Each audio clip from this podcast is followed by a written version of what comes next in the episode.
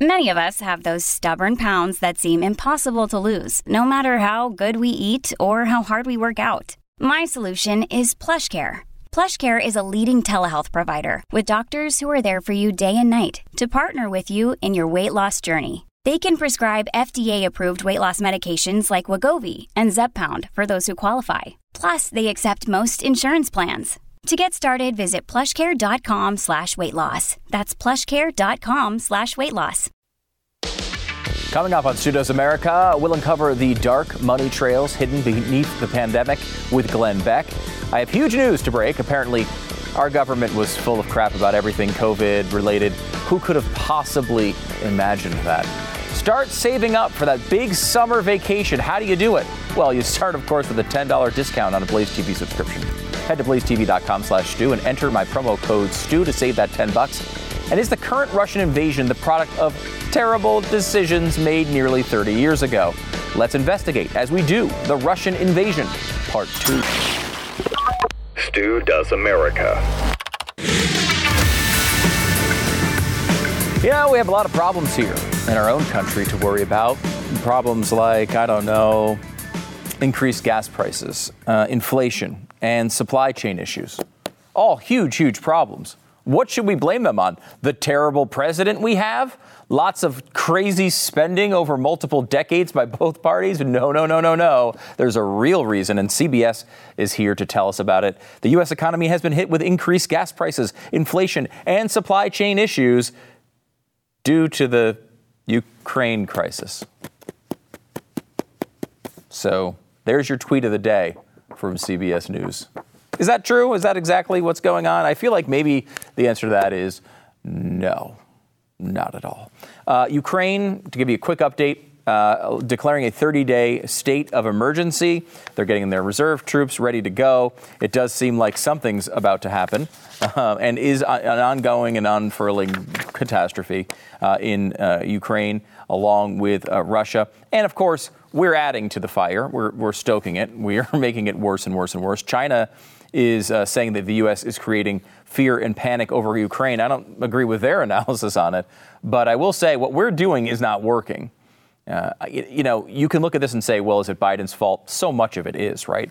He invited a minor incursion. He said that there was disagreement among NATO. And honestly, Afghanistan is tied to this as well. I've got my Taliban Joe uh, mug here right now. Um, and it makes me think of how does Vladimir Putin view something like that, right? This is a guy who is uh, who only backs down when there's strength there. We saw that through the Trump administration. Look, he was he was tough on this stuff, and you never knew which way he was going to go. Like him or not, uh, he was able to hold off Russia, and really they didn't do much of anything in the four years he was in office. Joe Biden comes in and completely cuts and runs from Afghanistan, leaves the country in the middle of an ongoing humanitarian catastrophe that we have not really talked that much about, but almost everyone in the country right now is hungry. It's like something like 95% right now. Just from that basis alone, it's a tragedy. But of course, uh, the attacks and uh, the people left behind and all of the other craziness, you know, was it 12, 12 minutes until the Taliban took the country over? And they're doing a great job by the way. We should point that out. Good job, Taliban. You're doing a great job running the country.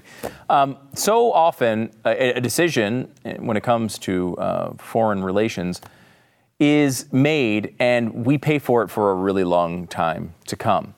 This is not a new thing. And I want to I want to go to a place that maybe you haven't heard being talked about yet, but it's, it's something I've, i thought was a big deal for a very long time. There is uh, been an ongoing battle uh, through propaganda, through media, back and forth between Russia and Ukraine for a long time. This is not something that is new, but it goes back to the fall of the Soviet Union. And I want to go over to, I'm just realizing this is the worst self to keep your attention of all time. Um, I want to go back to a document from 30 years ago to explain it. Um, okay, uh, well, it's, it's from Foreign Affairs. And if you were flipping through Skinamax at like 3 a.m. and you saw Foreign Affairs, you might stop, right? Might sound pretty good. So think of that. Think of it that way, and not the really boring foreign policy journal. Um, the case for a U- uh, Ukrainian nuclear deterrent. This is something uh, we've been talking about. I've talked about this many, many times. And here's the thing: if you get nuclear weapons, don't give up your nuclear weapons. Very few countries in the history of the earth have done this. Uh, one is South Africa. Luckily, they have really no one around them to threaten them. Uh, but other than that, you have basically a case of multiple countries that used to be part of the Soviet Union were able to separate in the late 80s and early 90s and had nuclear weapons in their possession. After that all happened, these countries were encouraged by nearly everyone to give them back to Russia. I, I, it's hard for me to comprehend why you would do this. Uh, at one point, Ukraine had the third largest nuclear stockpile in the world. And they were encouraged by everybody, including the United States, to give those nuclear weapons back to Russia. It's a way to bring peace. Well, I want to bring you back 30 years to foreign affairs, and uh, this is the Boring Policy um, uh, Journal, not not the Skinamax movie. Um, and th- there was one guy who made the case back in the day to say, "Hey, wait a minute, maybe just follow me on this. Maybe Ukraine holds on to these nuclear weapons so it can defend its sovereignty in the future." Wild, crazy idea, just throwing it out there. What do you think? Well, what America, what the world thought was, you're crazy. We're not going to listen to you. Uh, but let me give you a little, uh, some bits and pieces of this, and you tell me if he was wrong. His name was uh, John um, uh, Mearsheimer, and uh, he is an expert. He was a guy who was talking about this stuff um, back in the day and just trying to say, hey, wait a minute, maybe we, before we do this, because once you do it, it's done.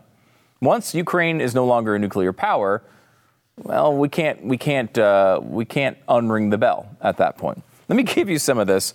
I mean, it's as if the guy was speaking and, and telling the future. Uh, here he is. A nuclear Ukraine makes sense for two reasons. First, it's imperative to maintain peace between Russia and Ukraine. That means ensuring that the Russians, who have a history of bad relations with Ukraine, do not move to reconquer it. Ukraine cannot defend itself against a nuclear armed Russia with conventional weapons, and no state, including the United States, is going to extend it extend to it a meaningful security guarantee. Ukrainian nuclear weapons are the only reliable deterrent to Russian aggression. That's one of the things that is most important to know about nuclear weapons. Uh, they are a deterrent. They are a reason that peace has been uh, is much more common in the world. You go look at how many people died in wars. Do, you could go by decade, and it looks like uh, you know um, looks like our stock market over the past couple of weeks. It's just this downturn over a very long period of time, and the reason why fewer and fewer people uh, are dying. I mean, there's multiple reasons, but one of the main ones is nuclear deterrent. People don't want to get uh, get wrapped up in a war like this, and I think a lot of people right now are thinking, well, Russia, Ukraine, they're way the hell over there. What do we care about it? And look, there's something to that argument. We have overstepped at times. We have been involved in too many things at times. But this is the type of action that could unravel into a situation that's going to affect all of us. I think already it's going to affect us financially. Uh, it's going to get all the things we talked about that CBS is blaming on the Ukraine situation unfairly are going to be made worse by this situation as it as it unfolds. Um, let me give you a little bit more from this 1993 Foreign Affairs uh, piece. A war between Russia and Ukraine would be a disaster. Great power wars are very costly and dangerous, causing massive loss of life and worldwide turmoil, and possibly spreading to involve other countries. The likely result of that war, Russia's reconquest of Ukraine, would in- injure prospects of peace throughout Europe. It would increase a danger of a Russian German collision and sharply intensify the security competition across the continent. We've seen that happen already, right? Germany's shut down this pipeline.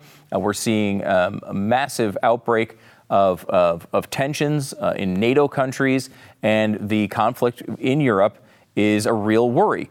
Remember, Vladimir Putin is not a guy that you can just be like, ah, I trust him. And what he wants to do is just to take back the Russian speaking areas of this country it's very possible that that might even be his intent, but you can't control every one of your soldiers. Someone la- launches the wrong weapon in the wrong direction, and God knows how this thing could spin out of control. You want to avoid it at all costs, or at least almost all costs. Um, again, quoting from 1993. Again, this is written 30 years ago, but it could have been written today. A conventional war between Russia and Ukraine would entail vast military casualties and the possible, possible murder of many thousands of civilians. Russians and Ukrainians have a history of a mutual enmity. This hostility, combined with the intermixing of their populations, raises the possibility that war between them could entail Bosnian style ethnic cleansing and mass murder. This war could produce millions of refugees clamoring at the borders of Western Europe. How does that turn out for not just the Western European countries? How does it turn out for the global economy? It's not going to be pretty. There's also the threat of escalation beyond the borders of Russia and Ukraine. For example, the Russians might decide to reconquer other parts of the former Soviet Union in the midst of war or might try to take back some of Eastern Europe. Poland and Belarus might join forces with Russia against Ukraine or gang up with Ukraine to prevent a Russian resurgence. The Germans, Americans, or Chinese could get pulled in by their fear of a Russian victory. Now, Belarus is doing exactly what they said. Uh, in this particular piece. Poland has gone the other way, and the expansion of NATO after this was written is part of the complication to this whole thing at this point. You know, at one point we did basically say, and historians have uh, confirmed this, that we did basically tell Russia we were not going to expand NATO uh, toward their borders. Eh, it was never formal. And we later on said, you know, that thing we told you before, eh, uh, we're going to not do that and not listen to it anymore. So there are there are some complaints that Russia has that you can could be seen as somewhat valid, at least. Um, and this one in particular, we did wind up expanding it, and we were trying to bring more people into the the areas of uh, of NATO because we thought. You know, freedom's important and we want to protect these nations. And look, they'd be toast probably at this point if we didn't expand NATO but it is creating more complications uh, now than we had considered earlier. Um, the security environment in Europe would, con- would certainly become heated and competitive in the wake of Russian war with Ukraine. Other great powers would move quickly and sharply to contain further Russian expansion. The Russians then would then uh, think seriously for security reasons about controlling their many smaller neighbors. Other great powers would move to check them. We're seeing all these things happen. My argument for Ukrainian nuclear deterrent assumes that Russian-Ukrainian relations are likely to deteriorate in the future. Gee, do you think so? If trouble were not in the offing, Ukraine would not need a nuclear arsenal. The safest strategy is to make Ukraine a responsible nuclear power before serious trouble starts between them and not have to attempt this in the middle of a Russian Ukrainian crisis. Here we are in the middle of a Russian Ukrainian crisis, and all we can do is try to flow as many conventional weapons uh, toward Ukraine as possible to try to deter Russia from, from even attempting this. But here, this is, this is the larger point here. Long ago, the experts, the elites in, in most uh, of these military uh, analyst sort of communities, said, give it up. You know, Russia is going to be a good partner. We should trust them. Let's give them back their nuclear weapons. It'll be wonderful. Uh, everything will work out just fine. We want to get rid of those nukes. Nuclear weapons have shown over a long period of time to be an effective deterrent against war. Against war. If, if Ukraine had them right now and had a large arsenal, there would be a totally different calculation coming from Russia. You notice that often when these countries, you know, countries that have these weapons, are just sort of off the board. You know, we talk about this. Um, the NFL draft is coming up here in a couple of months. Uh, there are certain players that teams just take off the board. They're like, all right, that guy's a little too shady. I don't care if he if he if if he's not picked and we're you know the next round pick comes up from where he's supposed to be selected and he's there on the board. I don't want any part of it. He's I don't know. He's got a problem. He's a head case, whatever the case may be. And then they take them off the board. And that's what's happened with these nuclear countries over over time. You know, countries don't necessarily come uh, and invade the United States because they know the deterrent that we have. That deterrent could have been in a, a country like Ukraine, which would have stopped most likely, Russia from invading it. Uh, instead, we went the other way. We trusted people who think, oh, well, let's just get rid of all these weapons, um, you know, and it becomes essentially the equivalent of a gun-free zone, right? Everyone who wants to commit mass murder knows the guns aren't there. It's an easier target, and they can take it over. Now, look, Ukraine is not a gun free zone. It's going to be a very, very bloody and terrible battle if this goes uh, as far as some people believe it will. But there, there was a time where if we had just thought a little bit differently, if we would think uh, a little bit differently about nuclear weapons and about the deterrent that they provide, all of this could have been avoided. Instead, we're in the middle of a crisis that's unfolding exactly how it was predicted back in 1993. And if, uh, if you, you know, I guess the one thing you can't predict is that you have a president who can't speak and can barely uh, handle the most basic of responsibilities of his office. That makes it much, much worse. Again, people had lots of complaints about Donald Trump, but Russia didn't make any moves when he was president of the United States. They made their moves against Barack Obama, and they made their moves more so against Joe Biden because they sense the weakness. The weakness is there. A despot, uh, a mass murdering uh, tyrant like Vladimir Putin only reacts to strength. And when he senses weakness, he knows it's time to move. He's sensing that weakness and he's moving.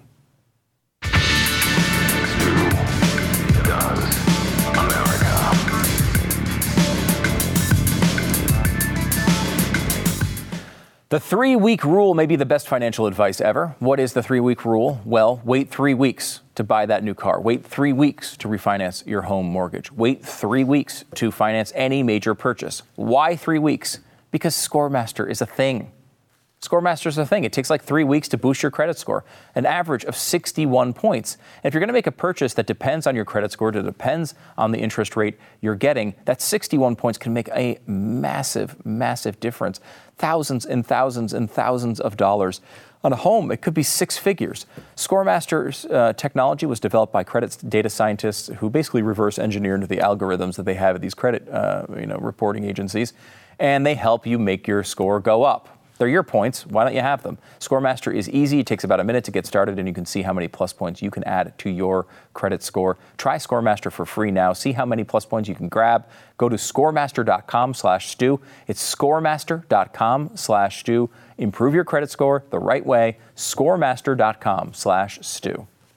I'm happy to welcome back to the program anti American and Chinese uh, Communist Party propagandist Glenn Beck. His new special is coming up tonight, 9 p.m. Eastern. It's called White Lies, Black Ops, and Red China, a uh, positive look at China's um, movement in the world and no, what they've done. No, the no. influence operations. You never, you don't, you know, you only hear the negative around here in America. You're Right. going to give the positive Yeah. side on China tonight. No, not actually. Um, Are you going to even do the show tonight? me- Is that going to happen? Because we're taping early today. Yeah. Because I guess there's going to be some rain and some snow. No, Uh, and a- you, I feel like, are we're in a major ice storm, and A major uh, ice storm. yeah. What, what's what does that mean exactly? Uh, Where are you from? It means Washington. Yeah, State. Yeah. Was it, this and a I've lived major- Hmm. up north too. No, it's not major. It's we have we have nothing. It goes crazy here. It really is. It goes crazy. The the accident. There were four accidents on the way in this morning before the ice storm.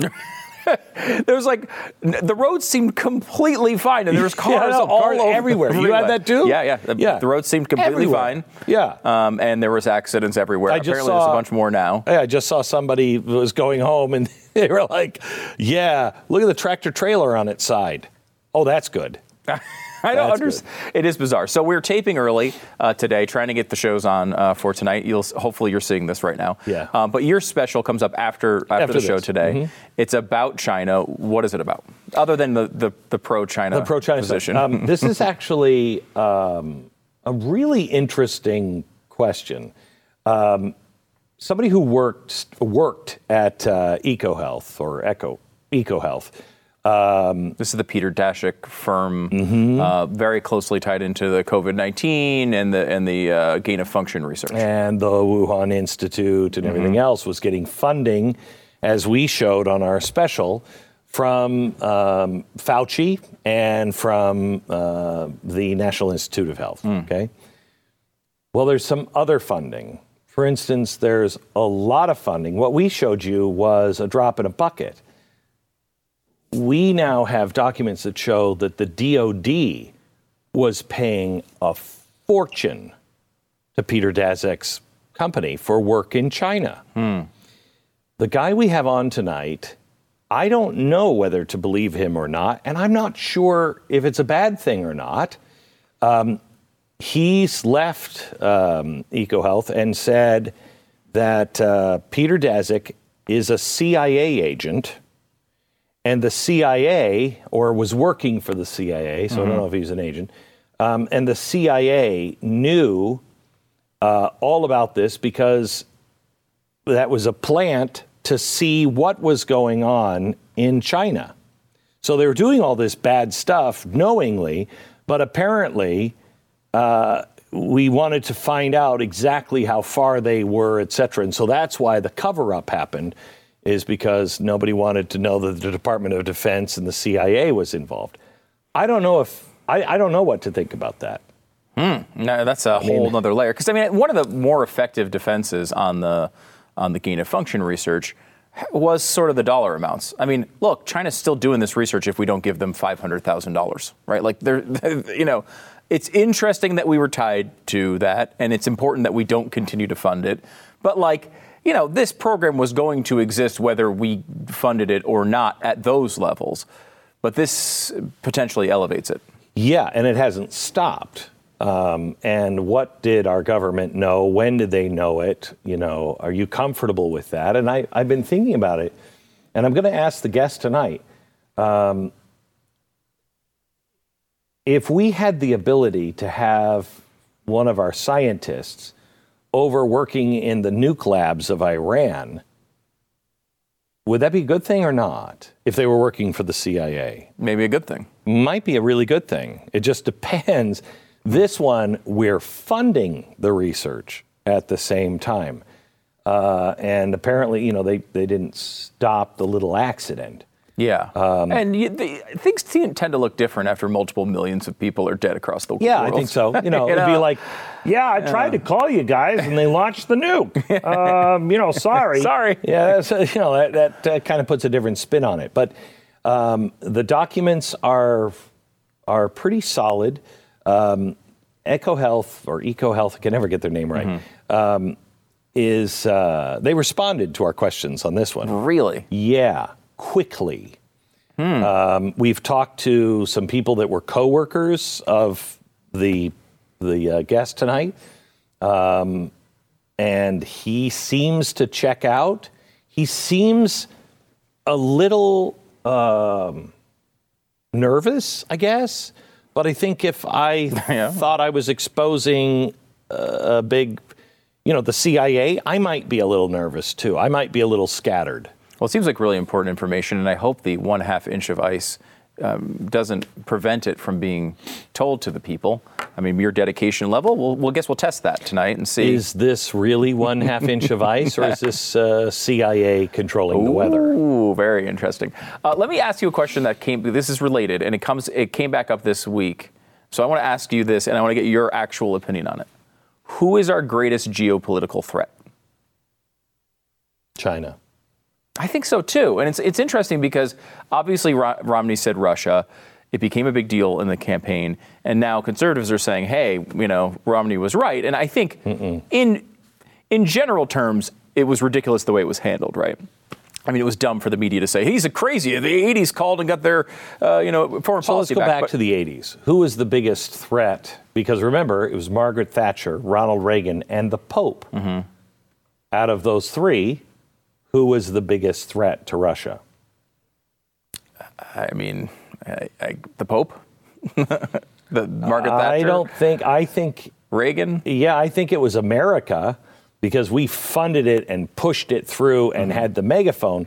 But without, you know, the Pope, they probably wouldn't have fallen. And really without Thatcher. Yeah, it was important that But, they all worked together. You know, I think that uh, our biggest foe clearly is China, but uh, Russia can uh, soften the uh, the road. Russia could bring us down, It's- but it's- the big winner will be China. It's a defensible point, right? They have the biggest nuclear stockpile. There's there's a lot of reasons to say Russia's a huge threat. But like we China is a massive massive threat. And they have they're playing the long game. You see even people who advocated for this idea of bringing China in are now backing off of that. I mean, this is the uh, the right has changed on this. I think the left has changed on this at some level. Some level. I think there's still a lot of people that. You know, I was really interested in our guest that we had on today. The guy, he was the CEO of uh, PayPal. Yeah, Sacks. And um, it was interesting to see him look now at the industry and be the guy warning, "Hey, this is all coming apart." You know, he he was an angel funder for almost all of the big, you know, the big big tech companies, and he's now on the front line going, uh, "Wait a minute, stop, stop, stop, stop, stop." All these companies are starting to edit, and he's talking about warning today about a social uh, credit score for Americans. Are we in a race uh, essentially to to decentralization or tyranny? Yeah. And I think it's going to be right down to the line. And I don't know who's going to win yet. That's but it really is. It's terrifying. It's terrifying. Um, it is. Can they put together uh, a an emergency like Canada had? Can they find the emergency to shut us all down before we all figure it out and say, no, you're not playing, and we're taking our toys and going home? That's that's it's dicey. Can you give us a little bit on? You've talked about this before, um, but this transition to a digital dollar, right? A, a Yeah. U.S. government-backed digital dollar. There are some people who would say, "Well, I like cryptocurrencies, and maybe this is a good thing," um, but this is not decentralized. This is centralized. And it can be controlled, right? I mean, they can control what you might spend it on, for example. Yeah. Look uh, at the Hamilton Project. Hamilton Project is a project between the uh, Fed Bank of Boston and MIT. It is the this is the, this is their trial coin. They're trying to put something together, and um, it will eventually be the the coin um, that we go to from the U.S. dollar.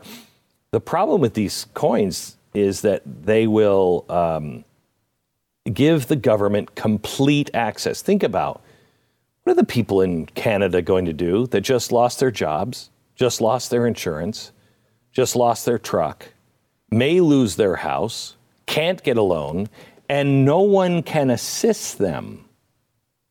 What do those people do? It's one thing to be deplatformed, which means I can't speak out, I can't be heard. It's another to be debanked.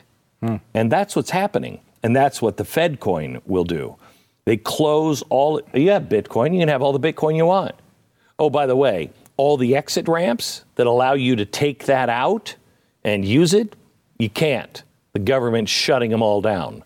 Well, now you've got Bitcoin, but you can't use it. We talked about a, a woman who had made a $50 donation. She was like a minimum wage employee, made a $50 donation before there was any crimes associated There with- still aren't any crimes. Well- there are parking crimes. Right there, I mean, you know, like you, there are things that they, you know, minor stuff. Uh, you know, look, blocking a bridge is, is, you know, a blockade is not something that you know either of us are excited was, about. Right, but that's not really what. Right, but it was even before that stuff started. So even if you ju- you want to justify it that way, she made the donation before that even began. And now she can't get access to her bank account. She can't pay her rent. Uh, and this is happening across Canada, and you have to believe it's going to come here too. If Well- it's not, I mean, if it's not already. I mean, look at it. What I mean, they're trying to send you a message. Don't you dare speak out. Don't you dare cross us, because there's no help for you. And by the way, this emergency period is supposed to last 30 days, but Trudeau has come out and said even after this expires. Uh, you banks might want to look at these people of interest and say that they're too risky to loan to or to return services to. Okay. And by the way, the the Canadian Parliament, why would they vote for this? What, last Monday they got together and they voted. Why would they vote for this? Do you know why? Because Trudeau tied it to a vote of confidence. And the vote of confidence means in a parliamentary system, if you vote uh, against a vote of confidence for your prime minister, that means you have that triggers automatically new elections. Okay, so he tied that vote and he said, "Look, if it doesn't pass, I'll look at it as a vote of confidence and I'll quit." Well, all of the the ruling party, the Liberal Party, Mm-hmm. his party, they went, if we have an election tomorrow, we will lose. Yeah. Okay? There's a shift in the polls. Yeah, the polls a poll came out today that had him down 12 points. 12 points. Mm-hmm. So there's no way they win. So they don't want new elections. Correct. So they all voted and said, yes, keep the emergency because that he made it into a vote of confidence. When uh, another member of the parliament said, let's have a separate vote after that, let's have a separate vote just on the emergency package, they were all out of time. well, All out of time. it happens, Glenn. Yeah, I know. It's part of the problem here that the parliamentary system is just dumb. I, I mean, it really, I it's better than a dictatorship, but it sucks. Have you watched the Canadian compared to the English? Hmm.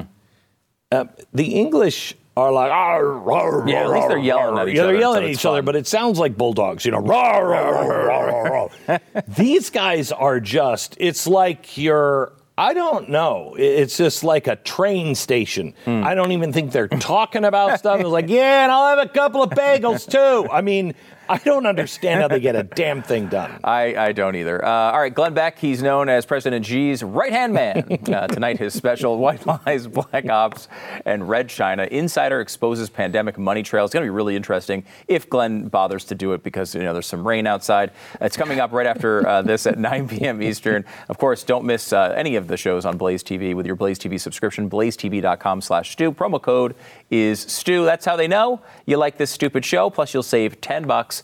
Glenn, thanks for coming on. I hope your you uh, your you give me a headache. your leaders in China You give me a headache. are think I'm going to have you disappear. Think you did your job. Here calling them right now. Xi, make him disappear. Back in a second.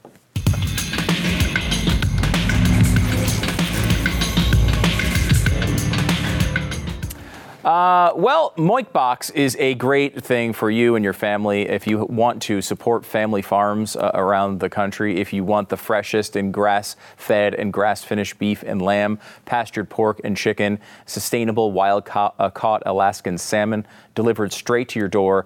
The difference uh, is something that uh, you can taste, and I can give you uh, experience from this from my family. They love everything that comes in the Moink box. We have a we got a freezer full of it because.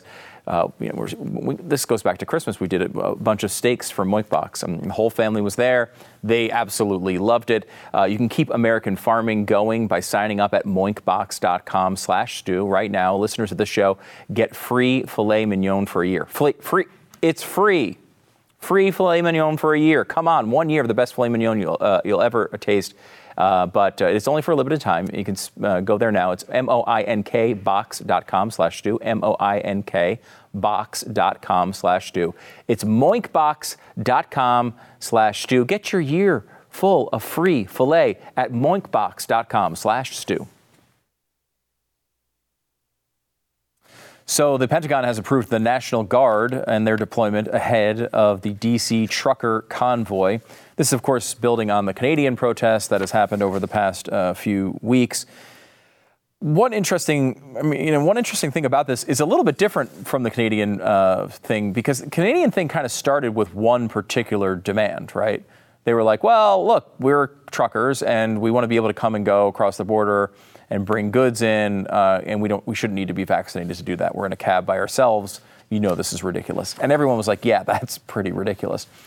Uh, and it, it did wind up expanding into more of a general rights conversation and um, pushback against the government and their restrictions generally.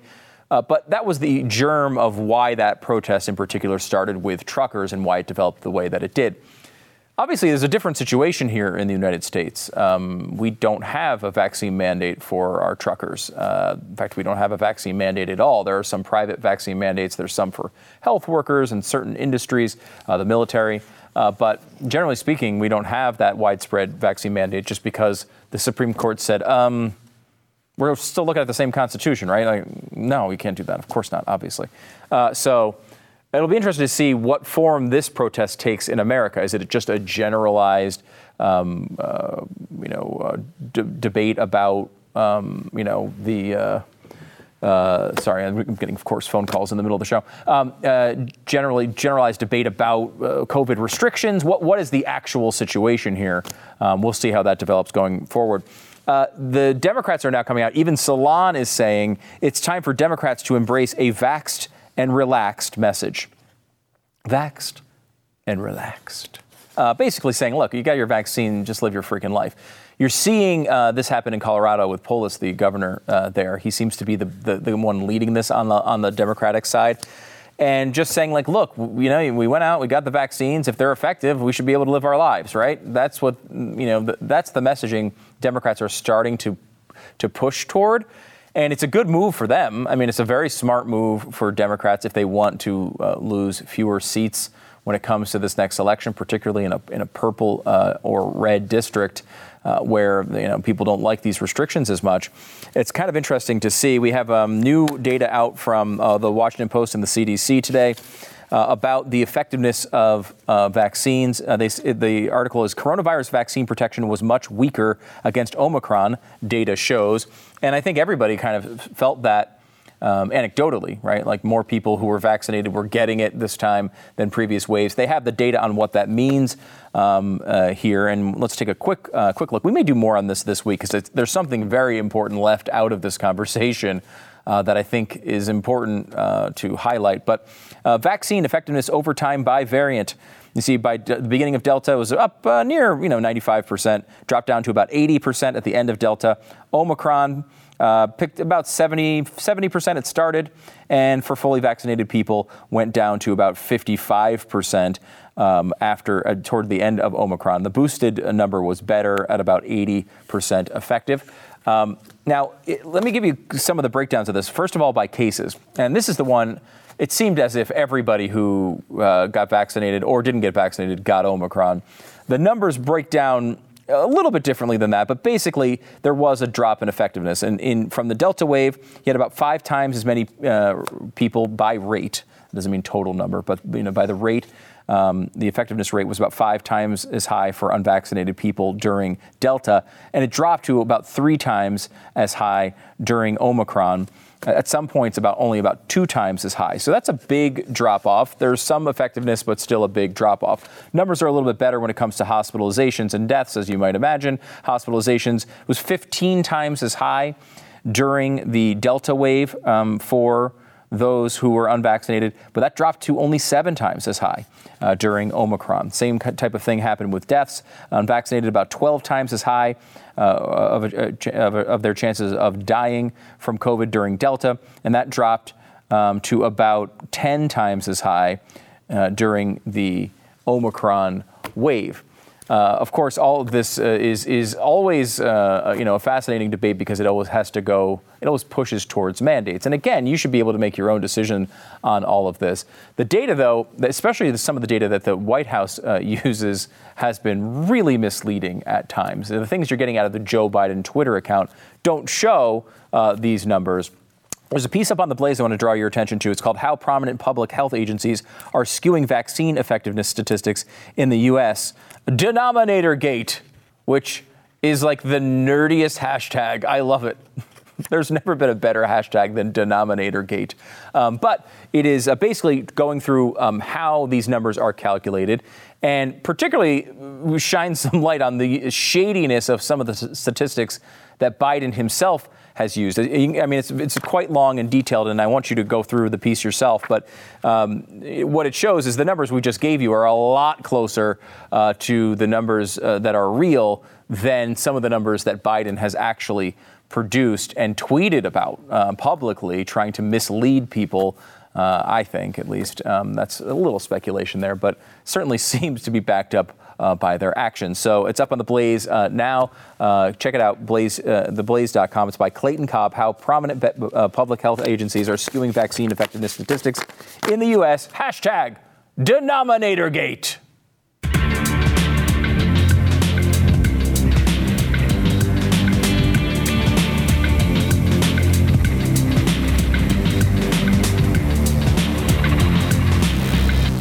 Unless you've been in a death bunker of some sort, you probably have heard about CBD, wondered whether it works. Well, 90% of doctors say their patients have tried CBD to treat some health condition. It's obviously been used um, uh, by a lot of people, uh, and it, it, it's one of these things that I don't know. You hear about it all the time.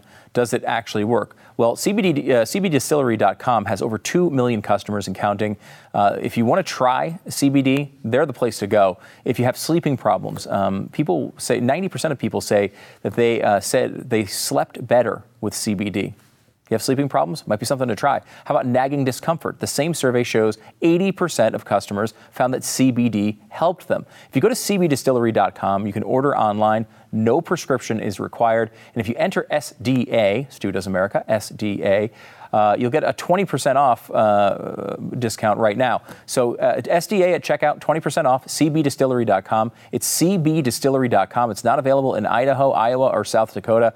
I mean, I don't know what they're doing in those states. cbdistillery.com, cbdistillery.com. The code is SDA. Take a second, review and rate this podcast. Five stars is the appropriate number of stars. We do appreciate it. Uh, up on the Apple Podcasts right now. Dumb show. I hope this hurts others. It's true. Whenever you rate this review, sure, it helps the show uh, a little bit if you review the show and give it five stars. But more importantly, it hurts others. Other podcasts feel the pain every time you give this show five stars. So please make sure you do that. You can write whatever you want in the review. I don't care. Uh, YouTube, you can also go to youtube.com slash Stu Does America. You can comment live during the show. Uh, Michael writes, appeasement, the belief that if you're nice to dictators, those very dictators will be nice to you. It's great to see our stupid leaders have learned, uh, never learned any lessons from 20th century European history. I don't think they've learned anything from any part of history in any century, uh, but certainly not 20th century European history. Um, Tiger Two Tone writes this Have you ever noticed how much Justin Trudeau looks like that Mike Teavee kid from Willy Wonka? And I will say this no, I have never noticed it. Can we see them side by side? Is this true? You know, I. I gotta say, is Mike Teavee also Fidel Castro's son? Because that's, uh, they do look quite a bit alike. What a, what a wonderful observation. Uh, we appreciate uh, all of your comments uh, during the show. Make sure to subscribe at YouTube and click the little bell. I'll give you a little uh, notification when we post the new show every day and whatever else we come up with. Uh, check it out, youtube.com slash Stu Does America. Back in a second.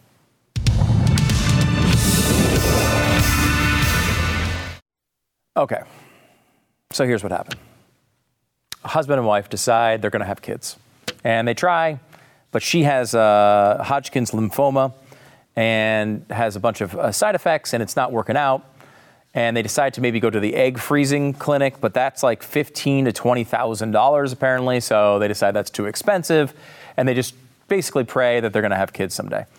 They try. Eventually, she gets pregnant. So she gets pregnant, goes through full term, goes to the hospital. She gets there around 11:50 p.m. Uh, she's put into room number three, and then there's some issue with the monitors, so she's moved over to room number two. Then she goes into labor, and labor, uh, I mean, I, I don't know how you women do it, frankly. Uh, it's not one hour, it's not two hours, uh, it's 26 hours of labor. 26 hours. However, kid is born, and it's a wonderful moment. They're calling it a miracle because after that 26 hours of labor, the baby was born at 2:22 a.m.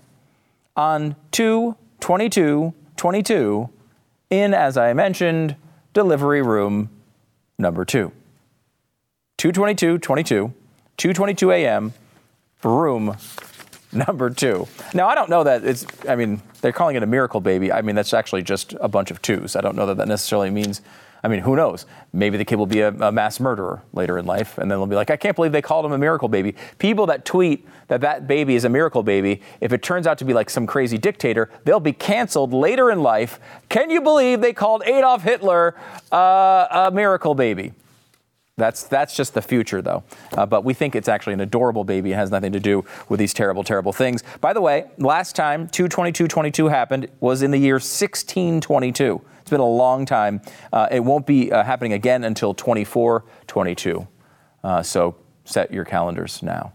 Uh, make sure to go to studoesmerch.com. Studoesmerch.com. Check out all the merch. Buy it. I have to put. I have got a miracle baby or two that I need to put through college. So go buy it. Studoesmerch.com. We will see you tomorrow.